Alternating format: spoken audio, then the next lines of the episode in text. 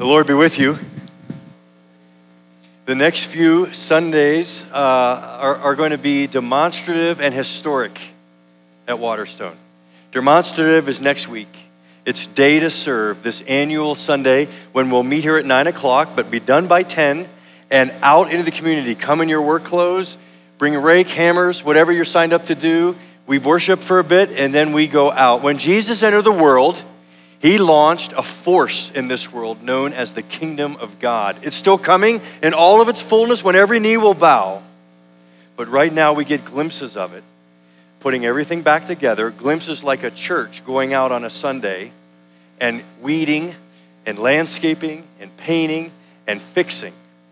Glimpses of the renewal of the kingdom of God. So we need every person at Waterstone. We want you to do this. It's not a day off. Please come and be here. If you haven't signed up, I'm encouraging you to sign up during my sermon. Pull out your phone.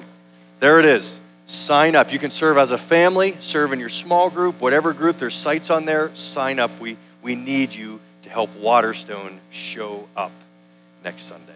All right? Demonstrative. Historic.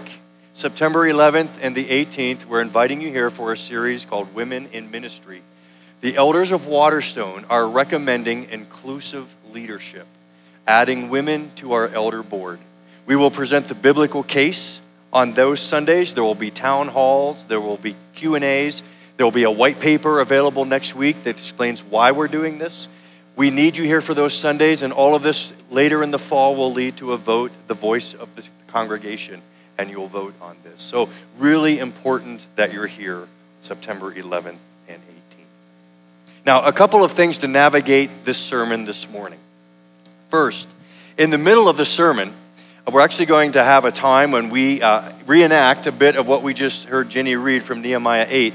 I'm going to need four volunteers to read text from the slides uh, at this mic, and there's another mic right in the middle of the room, four that here and four there. So you can be thinking, and when I say it's time for the readers, uh, just four of you at each mic, eight of you jump up. Don't be bashful. Fill up those slots and read uh, the, this great time when we declare the greatness of God.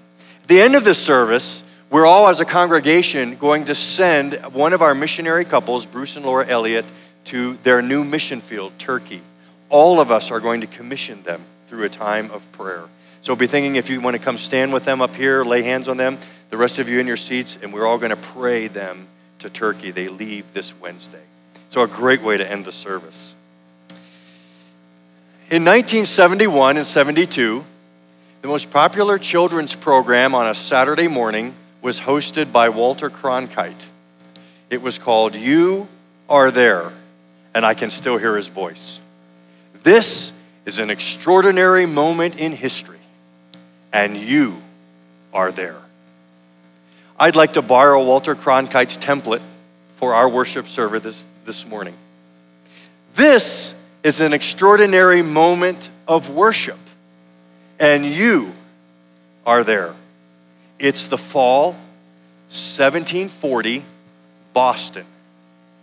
In the public square, a crowd of 23,000 people have shown up, the largest known crowd ever to have assembled in the new nation.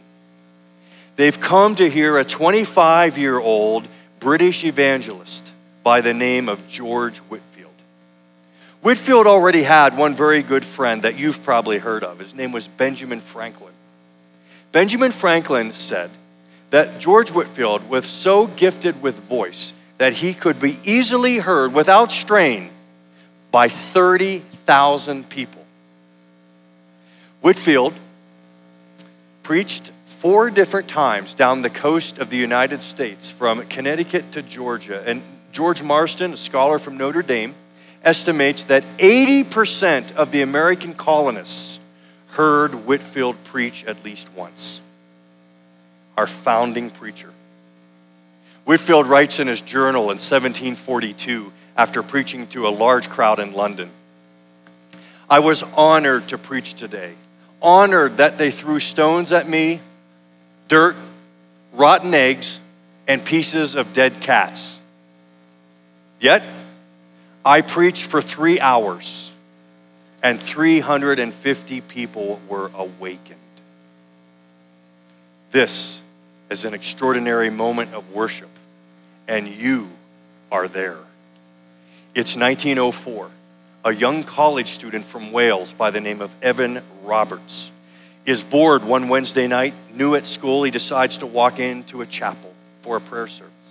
Walks in, and in the middle of the preacher talking, the preacher is moved to pray. And he prays out loud Lord, bend the hearts of these people, your flock, to the will of the Father.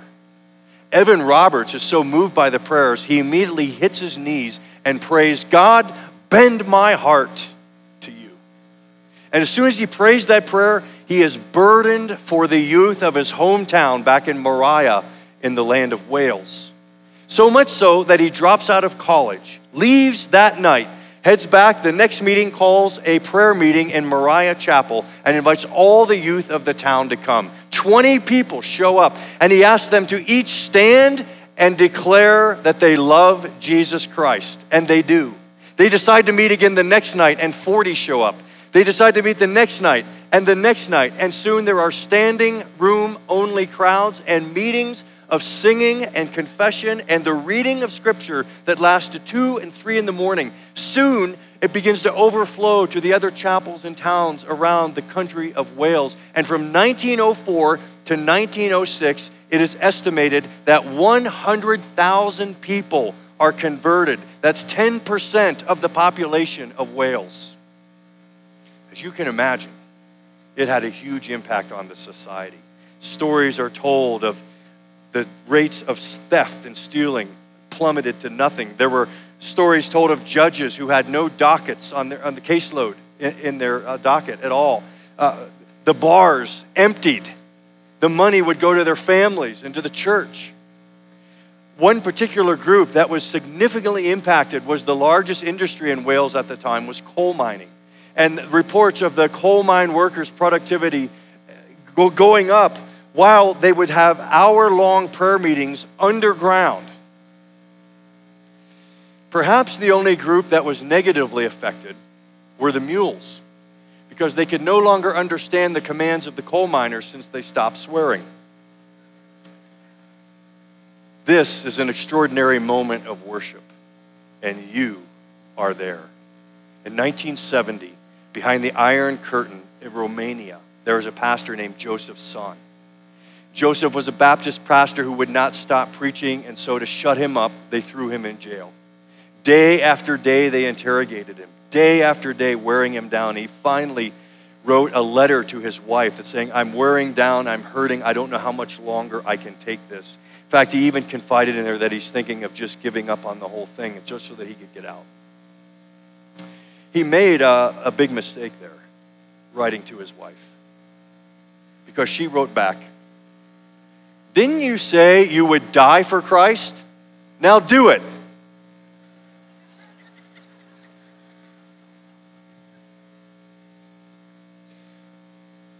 Joseph, I watched you these days. God brings you to a place where you are really convinced that it's all over and you have nothing left but to say, Here I am, do whatever you want, now I'm ready to die. Then He has done the work in you. When that work is done, all of a sudden there is a solution to the problem, and you go free because the battle that God had was the battle in you. And they were only instruments to bring you to where you are completely broken. Not long after this correspondence, Joseph was released. And for four years before they threw him in jail again, he was able to preach, and 850 Romanians came to know Jesus. Christ. This is an extraordinary moment of worship, and you are there. Welcome to this preaching series on worship that we're doing at Waterstone. We began two weeks ago by seeing the worship that is going on in heaven in Revelation 4 and 5, now as we speak, and how it's still influencing us. Every time we gather, we understand we're wired for worship, wired to proclaim greatness, and it's happening before the throne of heaven now, and it's filtering down into our worship now. Great is the Lord, worthy is the Lamb.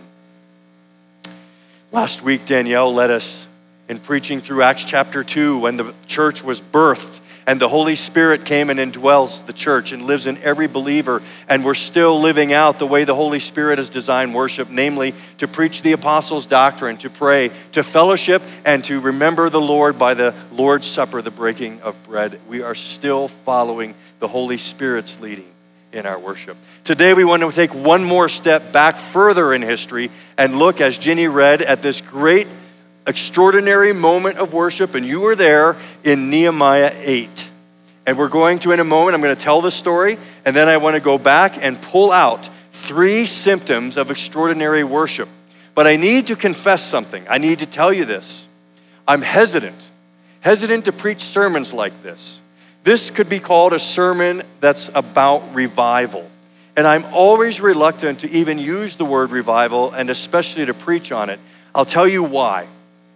When God visits a group or a church with this thing called revival, it's God's doing. God decides. He decides when, where, how, how long. It's His work. In other words, we can't go out there in the west lot, set up our tent, and say, Be here tomorrow, there's going to be a revival. Can't do it. Can't manipulate God, can't box him in, can't boss him around. Revival is a work of the Holy Spirit in the sovereignty of God. So, what you won't hear me saying today is if we just do these three things from Nehemiah 8, we're going to have revival. That's not it. That's not it. I deny that quote. What I do want us to wrestle with is that as you study the history of revivals, what you see is that there is one common thread to every known revival. Do you know what it is? Prevailing prayer. Every time there's been a revival, it has usually come to places where there's been sometimes just a handful of people on their knees saying, God, would you come? God, would you come to Waterstone? Would you just revive us and awaken us and cause us to see your greatness again? It's usually a handful of people with huge spiritual appetite that kind of put down the targets where God seems to show up. it can't be predicted, it can't be demanded, but it's a common thread. And so, what I am asking you this morning is that as we go through Nehemiah 8 and we talk about these three symptoms of extraordinary worship, I want you to wrestle with this. How much appetite for God do you? Appetite is usually expressed by Christians in prayer. Can I be blunt with you? Here it is. I'm coming right at you. How much God do you want? How much? All right, Nehemiah 8. It's an interesting story. It began in 539 BC when the Babylonian Empire fell overnight. And uh, uh, uh, a new king, as Jeremiah the prophet predicted, would come. His name was Cyrus the Great. And Israel at the time, because of their disobedience, they'd been in exile under the, the iron thumb of Babylon for 70 years. Jeremiah predicted 70 years. At the end of it, Cyrus shows favor to Israel and allows them to go back and resettle in their homeland in the Middle East. When they get back, as you can imagine, after 70 years of neglect, the infrastructure is crumbled, the, the, the economy's in shambles, there's no religious practices anywhere. So uh, God calls a man up. His name is Zerubbabel. He was a direct descendant of King David and an awesome politician. He recruits a group of people to go out with him and two prophets that are in the Old Testament, uh, Zechariah and Haggai. And they go, and amazingly, from 539 to 515, they rebuild the temple in Jerusalem. An amazing. But within decades, the work's still not done. The, the people of Israel are again intermarrying with pagan uh, uh, spouses and being called off to their gods. And, and again, they're captured by their culture. And God sends the second wave, led by a priest named Ezra in 459 BC. And he goes and begins to establish uh, uh, kind of a spiritual awakening.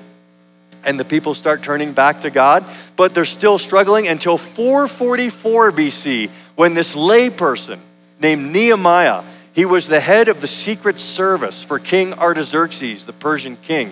He was called the cupbearer, but that merely meant he drank the wine before the king did. So if it was going to kill anyone, it would kill him. Secret service. And, and he had such favor with King Artaxerxes that Artaxerxes says, You can go. Nehemiah had a great burden to go back to Jerusalem and rebuild the wall. So Artaxerxes says, Go. And not only do I give you paid leave for two months, I'll supply everything you need. One of the great miracles of the Old Testament is that Nehemiah and Ezra and this workforce rebuild the entire wall, about 60 miles around Jerusalem, in two months. No orange vests and standing on shovels. I mean, they went after it. And they do it. And when a, uh, in the ancient world a, a city had their wall, it meant that they had their security, their government agencies were in place, people were being cared for and administrated well. Things were working, the community was thriving. And that brings us right to Nehemiah 8. When the people, having had all the things on paper you'd think they'd need to be a thriving, growing community, they want more. And they gather at the water gate. Now, first of all, don't I find it's interesting that they want more. I mean, we know that, right? We, we kind of operate that way. We think to ourselves, well, if I just have the right spouse, the right house, the right kids, the right friends, the right car, the right hobbies, you know, whatever it is, we make our lists. We think that will bring us happiness. We'll have it. And then Bono comes on the radio, and here we go again. I still haven't found what I'm looking for. And you think, yeah, yeah.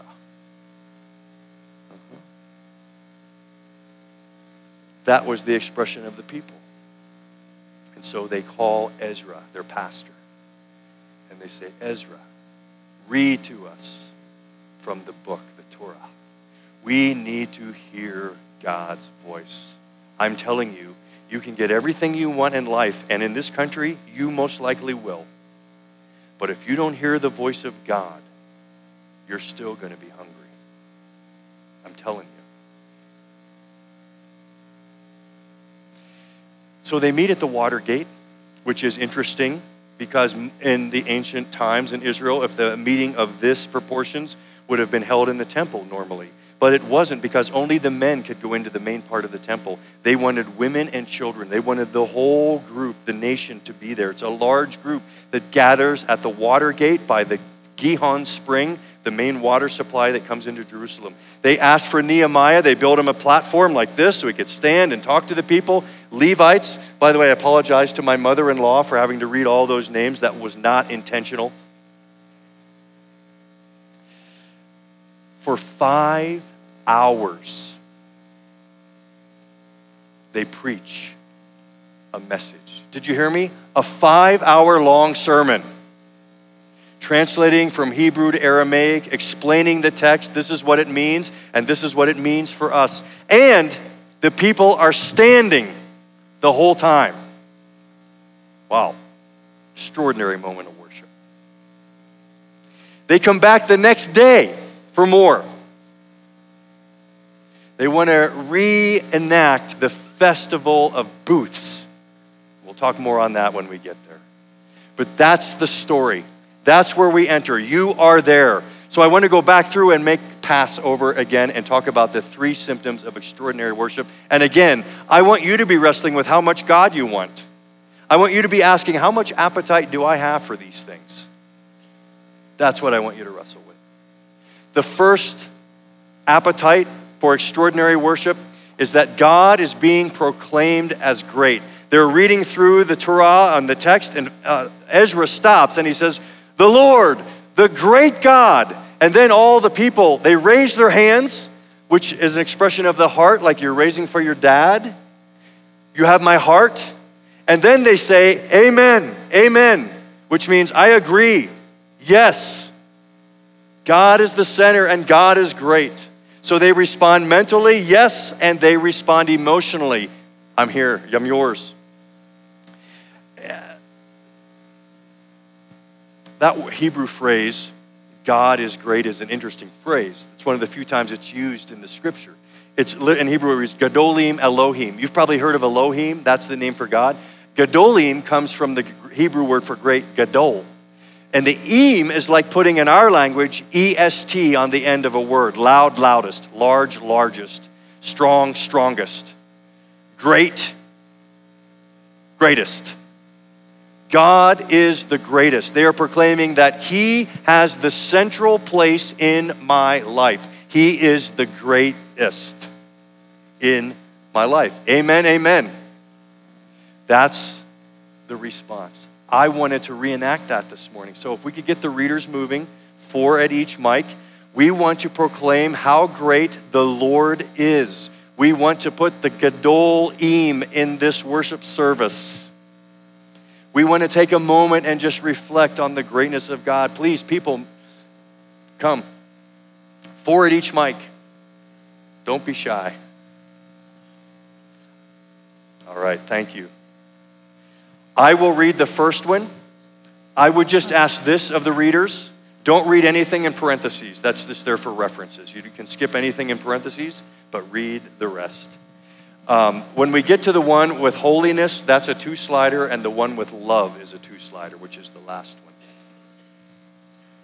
Let us proclaim. Oh, and the rest of us, to reenact this extraordinary moment of worship, after each person reads, I would ask you, if you're comfortable doing this, I hope you are, to raise your hands and say, Amen, Amen, out loud, as we all together proclaim the greatness of the Lord. Amen, amen. I'll go first, and then we'll have Dave go next, and we'll alternate, okay? God is spirit. God is not composed of matter, nor is he contained or limited by space or in need of space to exist. God is immense and infinite. God's breath is what keeps us alive. God as spirit is the source of all life, the living one. God's self given name is I am. Amen. Amen. God is eternal. God is before and outside of time and is wholly independent of it. Time began in him and will end in him. God is present in all time, and therefore all time is present to God. He is timeless and he lives in one indivisible present. We are derived, dependent, finite, and fragile. God is eternal, self existent, and self sustaining. God does not have it in him to go out of existence. He is not marked by personal disintegration as we are. Amen. God is omnipresent. God is present everywhere in his fullness continually. There is no present moment or place into which his being has not pervaded. Thus, God is able to give his entire attention to billions of individuals at the same time. He upholds everything in his being so that he has everything everywhere always before his mind in its own revelation to its all inclusive plan and purpose for every item and person in his world. God is with us, is a constant theme of the Bible. We may ignore, but we can nowhere evade the presence of God. The world is crowded with him. He walks everywhere incognito. Amen. Amen. God is an omnipotent. God is powerful to do everything that in his wisdom and holiness he wills to do. God overcomes every evil for the sake of the good and replaces the old order with the new. He is the ultimate, and we are derivative. He steers the universe to the goal and history to the meaning endless love between God and his redeemed in a renewed world. God, Christ is risen. Amen. Amen. God is omniscient. God has known everything about everything and everybody from eternity. The divine mind perceives the entire temporal sequence all matter, all spirit, all relationships, all events simultaneously in one cognition. His knowledge is immediately and directly before his mind. No one or nothing is out of God's view. Amen. Amen. God is immutable. God is totally consistent with himself. God has never had to change in any smallest measure. Before he is perfect, he cannot change either for the better or for the worse. He cannot do either. For being perfect, he cannot become more perfect. And if he were to become less perfect, he would be less than God. Amen. Amen. This is a two slider. Maureen. Good, there's two of us. God is holy. The word means to be set apart or separated. God is different from us. He is wholly other. Holiness is everything about God that sets him apart from his creation and makes him an object of awe, adoration, and trauma. None of his attributes can be understood by comparison to his creatures. Everything else belongs to a category.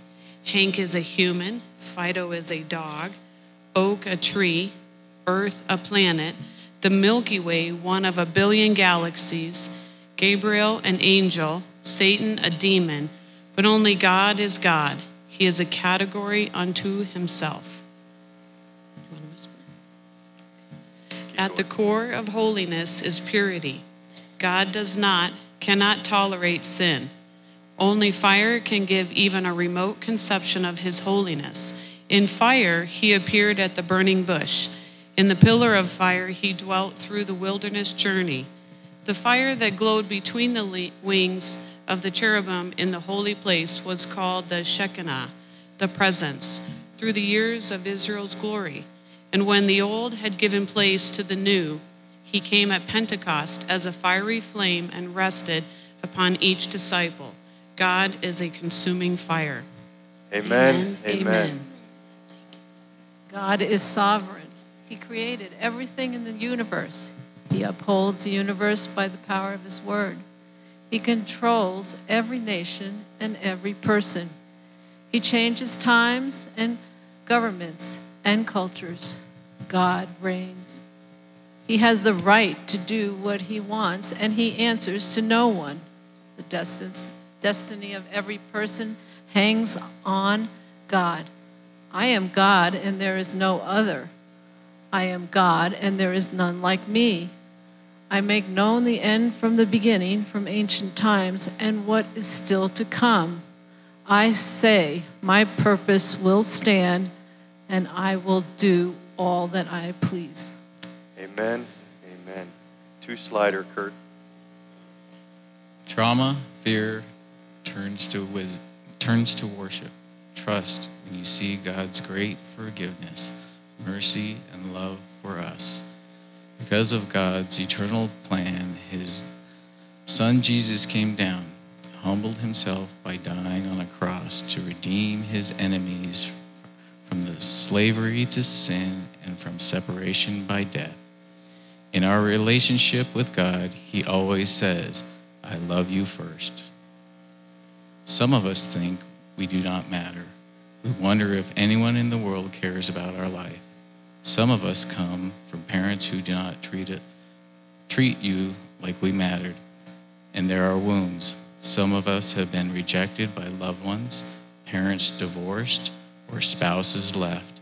Some of us have totally wrecked our life by poor choices. The scandal of the room is not what we have done. The scandal is Jesus bringing the extravagant love of the Father free and fierce and wide in mercy, some of us need to come home. It's this kind of reflection and praise of the greatness, the Gedolim of God that is healing. You remember the story of Job, how he lost everything his family, his job, his health, lost it all. His friends came and cried with him, which was a good start, and then opened their mouth and ruined everything. All the talking went on and on and on until finally says, Is everyone done? let me speak. Job. Job. Where were you when I created the mountain goats high on the 14ers and helped them drop their babies on the rocks?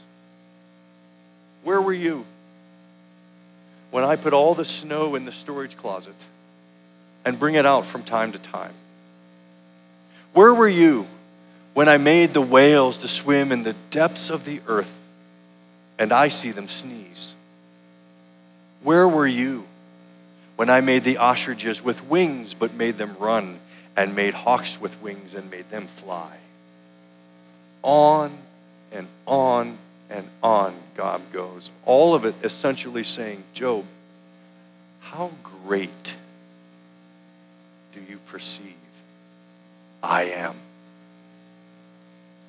Finally, Job, after hearing God's questions, he does this spiritual discipline. We call it to recollect. He covers his mouth and he recollected. God. And when we in our lives are always perceiving God as greater and greatest, what that does is bring perspective to our problems and our smallness. Now, don't mishear me. It says in the text clearly that Job complained bitterly, but he never sinned with his words. God invites us to complain and to, to, to feel what we're feeling and to express our hurt. But we do that at the same time we are gripping on to the perception of the greatness of God. Because the greater God is becoming in our lives, the more perspectives our problems, hard as they are, will take on. I remember knowing a woman a few years ago who was carrying around just a boatload of shame and guilt. She was probably in her 40s, but during her high school years, she had had a, a, child out of wedlock, never intended to marry the guy, gave the child up for adoption. She grew up in a pretty strict Christian environment. Of course, her parents were shattered. The church had a hard time with it, didn't handle it all that well, left a lot of wounds. But over time, her parents had forgiven her, tried to mend the relationship. The church had moved. I mean, she was the only one carrying around this deep shame 20 years after it happened. She went to talk to her pastor. Pastor just wisely listened. She poured it all out, carrying around this shame. I'm paraphrasing for what he said, but he said it in a much kinder and gentler way. But he essentially said, Look, miss, on the throne of your heart, what you are carrying around is your parents. You are still living under their perception of who you should be and what you should do. And the image you have for yourself is their image. I boldly say to you, you need to demote your parents from the throne of your heart and put God on the throne of your heart. And do you know how good and great God is? He remembers your sin no more. He has the divine power of forgetfulness when it comes to sin. You are the only one carrying this around. The greater God is becoming in our lives, the more our problems fall into their proper perspective. The greatness of God is the first extraordinary feature of worship. The second is a deep hunger for God's word. Hunger for the word. Did I mention earlier that they stood for five hours during a five hour sermon? Did I happen to mention that? Can you imagine? Where did that come from to stand for five hours and listen to a sermon? I would suggest it comes from this. Deep hunger for God's word comes when we reframe the Bible. The Bible is not just a religious text, it's not just a book, it's not just a chore of duties. The Bible is a voice, it is your Father in heaven talking to you. Now, I know there's hard parts of the Bible, parts that are hard to understand, parts that are monotonous, but all of the Bible is God's voice to you. It is the Father talking to you. When He says do, He means do help yourself. And when He says don't, He means don't hurt yourself.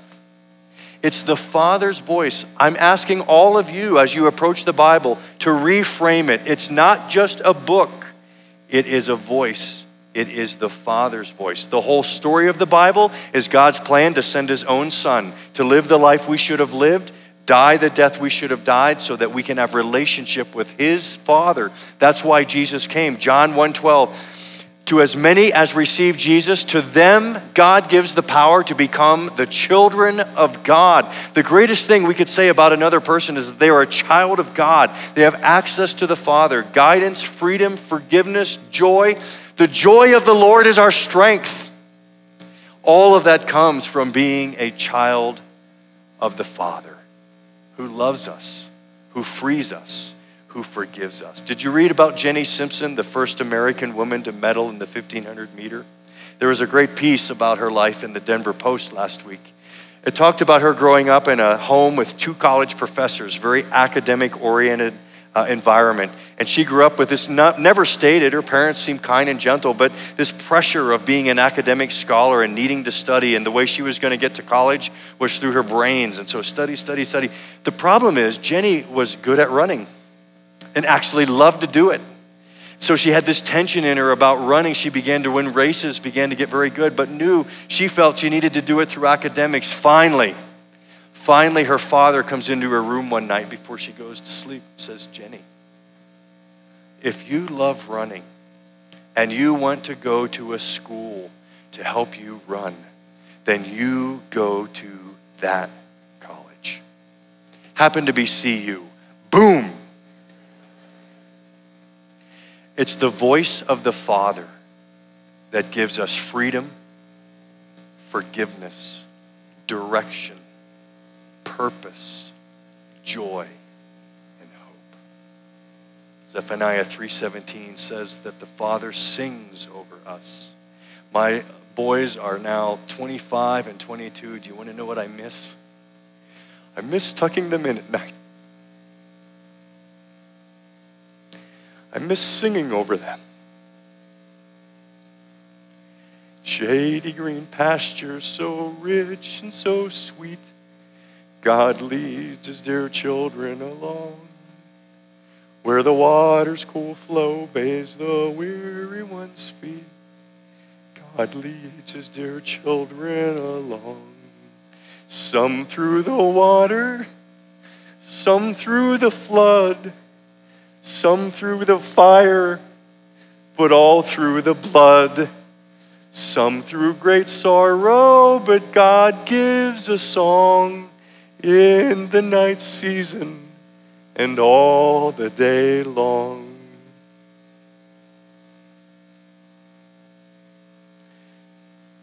The greatness of God is extraordinary worship, a deep hunger for His Word, the Father singing over us. And lastly, radical obedience is extraordinary worship. It's the result, right? They come back the next day after the five hour sermon. They come back for more. And they want to reenact the Festival of the Booths. That was a, a, Jewish holiday. It would become Rosh Hashanah, the Jewish New Year, where they would go out and put a tent in their front yard or on their roof, and they would pretend they were living in the wilderness again. From, from the Exodus to the promised land, when God kept them alive in the desert for 40 years, God's goodness, God's power, they would go live in a tent to remember that day. Can you imagine, though, what the neighbors would have thought? I mean, they're living in a pagan environment here. You grown men, you're gathering sticks for what? To build a stick fort? What's that about? They were eh, doing extreme neighboring, setting up a tent in their front yard, inviting their neighbors over to experience the goodness and the greatness of God. A few years ago, I was doing a wedding ceremony. And the bride and groom wanted to exchange purity rings as part of the ceremony. Perhaps some of you may have heard of this tradition. It's a great thing to talk about with your kids, where they, they had each been given rings as young teenagers and they had made a pledge to keep their virginity. And on the day of their wedding, they would give those rings to each other, which would symbolize giving their virginity to one another. Can you imagine what a gift that would be and how much, how much honey would be in the honeymoon? After the ceremony, one of the groomsmen pulls me aside. Larry, what'd you think of that? Wow, it's powerful, right? I mean, to give that as a gift to your, your husband or wife on your wedding day, oh my goodness. He says, yeah, I'm not so sure. He said, first of all, It's too late for me, which later on I did correct him. It is never too, too late to reclaim your celibacy and reclaim your virginity and give it to someone. Never too late. But he said, uh, you know, I, I lost him. As a pastor, you get used to those kinds of confessions, right? People are always telling me about their sex lives. But he says, I, I don't know. I, I, I, don't know if, if I could do that. Obviously, I, I haven't done that. And, and I don't know if I believe it's true. But, and here's my point. Sorry, wandered away there. Here's my point. He said, they've got my attention. Radical obedience is what make revivals evangelistic. Radical obedience captivates a culture by serious commitment, and they can't figure it out and might be interested in knowing more. All right, there it is. How much God do you want? What's your spiritual appetite? The greatness of God as the center of your life a hunger for the word to hear the Father's voice when you read the Bible, and radical obedience as a result to wake up the culture. How much God do you want? It was an extraordinary moment of worship, and you are there. 400 years after Ezra stood on that platform, another man stood at the same place, at the water gate by the spring of Gihon, and he said this If anyone is thirsty, let him come to me. I will give you the living water. And if you drink of this water, you will never be thirsty again. Jesus stood at the spring of Gihon and made that promise to you and I. How much God do you want? Jesus says, if you drink of me, you will never be thirsty again. And so we need an invitation. And our invitation now is given to us then we're going to sing it. But first, an invitation by a 25 year old evangelist. His name was George Whitefield. Let me draw out my soul and heart to you, my dear friends, my dear guilty friends, poor bleeding souls who must shortly take your last farewell and fly into endless eternity. Methinks the very sight is awful.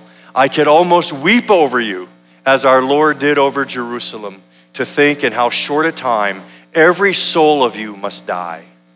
Some of you to go to heaven, and others to go to the devil forevermore. Oh, my dear friends, these are matters of eternal moment. I did not come to tickle your ears. If I had a mind to do so, I would play the orator. No, but I came, if God should be pleased, to touch your hearts. What shall I say to you? Open the door of your heart that the King of glory, the blessed Jesus, may come in and erect his kingdom in your soul. Make room for Christ. The Lord Jesus desires to sup with you tonight. Christ is willing to come into any of your hearts that will be pleased to open. Now let's stand and let's sing our hearts to the Father.